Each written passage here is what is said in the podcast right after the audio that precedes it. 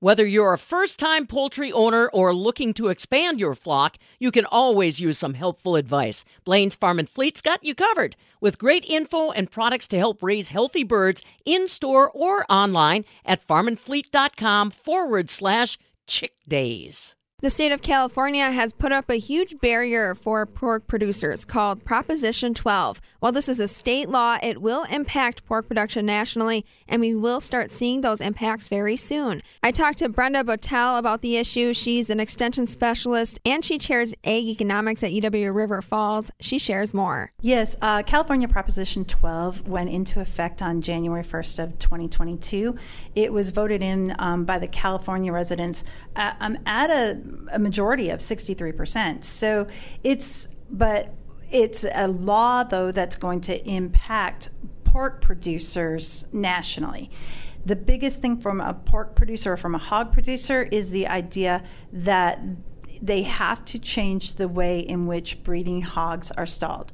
So, under Proposition 12, they are required to have 24 square foot for every breeding hog, which is significantly greater than what is the industry standard right now.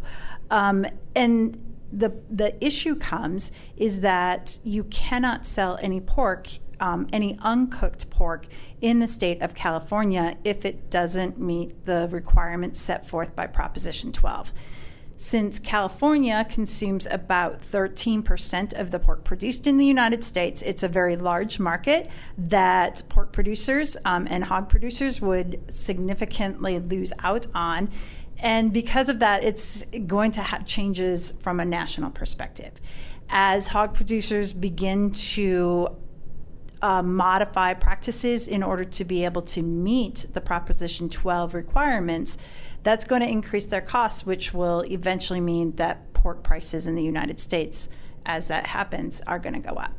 Yeah, and I'll probably start in California because producers there already have to make changes, right? Well, producers nationally, if you want to be able to sell it anywhere in California, no matter where you are um, producing that, that is the case. So from there, so um, that that's one of the issues is that a California law is re- is enforcing producers in North Carolina to change their uh, requirements and their growing practices, and um, I recognize that there's a lot of there recognize that there's a lot of lawsuits right now um, being put forth against Proposition 12. However, it is still in effect right at this point. What does the cost look like to have to revamp a facility in order to make sure that you're meeting those those requirements of breeding hogs being in the 24 square foot of space?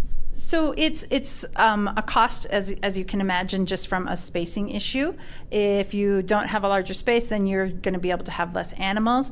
But there's other costs in, included in it as well that you might not think about. Um, in the way in which a lot of uh, breeding hogs are done is in a gestation crate.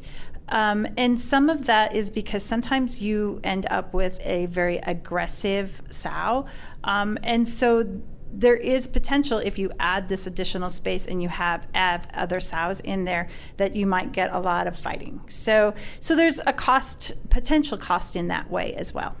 Okay, interesting. And yeah, you you said, you know, right now all cold package products can be sold if it's been processed before December 31st. So any any any pork um, uh, that was in cold storage currently, if it was processed before then, um, can still be sold in the state of California, even if it didn't meet the Proposition 12 requirements. Uh, once that cold storage pork is gone, though, uh, then they're going to all the pork that will be having to be sold in California that is uncooked has to meet Proposition 12. And I say that uncooked because um, that's technically the, the requirement. Obviously, it's going to have an impact on restaurants because they're going to have to buy the uncooked pork before they can cook it for the consumer in the restaurant, too. Yeah, it's food service, schools, restaurants. It's not just what you see at the grocery store. So it sounds like prices are just going to climb. Well, prices for yes for pork we should see pork production. Actually because we have a smaller herd coming into 22 we should see those pork prices go um, up anyway just because of a smaller supply of those. Even without the proposition 12 then if we start seeing these impacts from proposition 12 um, and how that changes the herd that's going to potentially increase the pork prices even more. Do you find that rising pork prices might drive consumer demand towards other markets like poultry or beef there is always a, availability and changing somewhat between consumers on what types of protein products they, they purchase.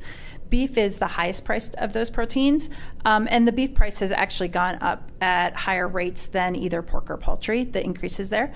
Um, but pork is the second highest po- protein, and then you have the poultry prices in 2022, uh, we're going to have shorter supplies of beef and pork, as I said, and we're going to have actually increasing supplies of poultry. So what that means is that in 2022, we're going to see beef prices staying high, uh, pork prices are staying high, poultry prices are going to go down. We're already getting some pushback and seeing some um, uh, retailers pushing back on the really high prices for beef. And then they kind of substitute to one of those other proteins.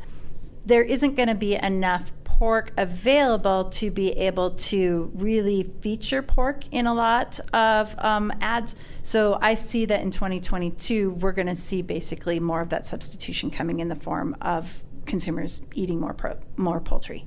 Taking all of this into consideration, what's happening in the industry, what's happening in consumers' minds, what is the outlook uh, for pork in 2022? So, um, your hog producers in 2022, because of some of the issues with the higher feeds um, and with prices, their their margins are going to be a little bit tighter in 2022. Um, if you're a hog producer than they were in 21. If you're a beef producer, um, your cat, if you're finishing animals there, your margins should be a little bit better in 21 because you're going to end up with a higher finished animal price, um, and your feed costs are going to be down a little bit. And then if you are a cow calf producer, your margins should be a little bit higher again in 22, simply because we're starting to get shorter on the availability of feeder animals outside feed yards. We're still seeing the effects from when packing plants had to shut down in 2020, and when they they're still seeing labor strains as well. I mean, how does that play a role in this complex?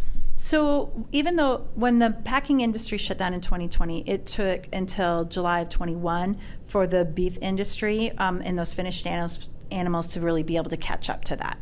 Um, we've kind of worked through that, but what we still see are some short term um, snafus in the industry when we have large amounts of absenteeism. Now, that absenteeism in the packing industry could be because of COVID, maybe holidays, things like that, but we are starting to see that that has a greater impact than on those finished animal prices. And that's not going to go away simply because of labor shortages that we're seeing in the packing industry. Both our state and national governments are realizing this is an issue. They're investing money in our processing plants to expand or acquire labor, but we're not looking for a short term solution because these are long term problems. If you expand your packing plant, you don't have people to work there, you're in trouble. Exactly. Um, and and yes, there's there's the attempt. Um, we're trying to grow that capacity there, and but as you said, we have to be able to uh, have the employees there as well, and that's another issue of what is it long term. How are we going to address that? Is that anything you're working on at Division of Extension? Um, you know, I think it's an educational point for students to be able to understand that there are opportunities um, in in the packing industry um, or in the small locker plants. Um, where do they go? What what are those opportunities that they can do? It's kind of a creative field, you know, where you can create products, but there's also a large business. It's got small margins, so there's some some concerns on that way. So I understand why students and young individuals may not uh, may have some hesitancy on getting into it. I think that's an educational point to let them know and understand the opportunities that are there. Again, that's Brenda Boetel along with us, the chair of the Ag Economics Department at UW River Falls. She's also the Extension Commodity Marketing Specialist. For the Midwest Farm Report, I'm Stephanie Hoff.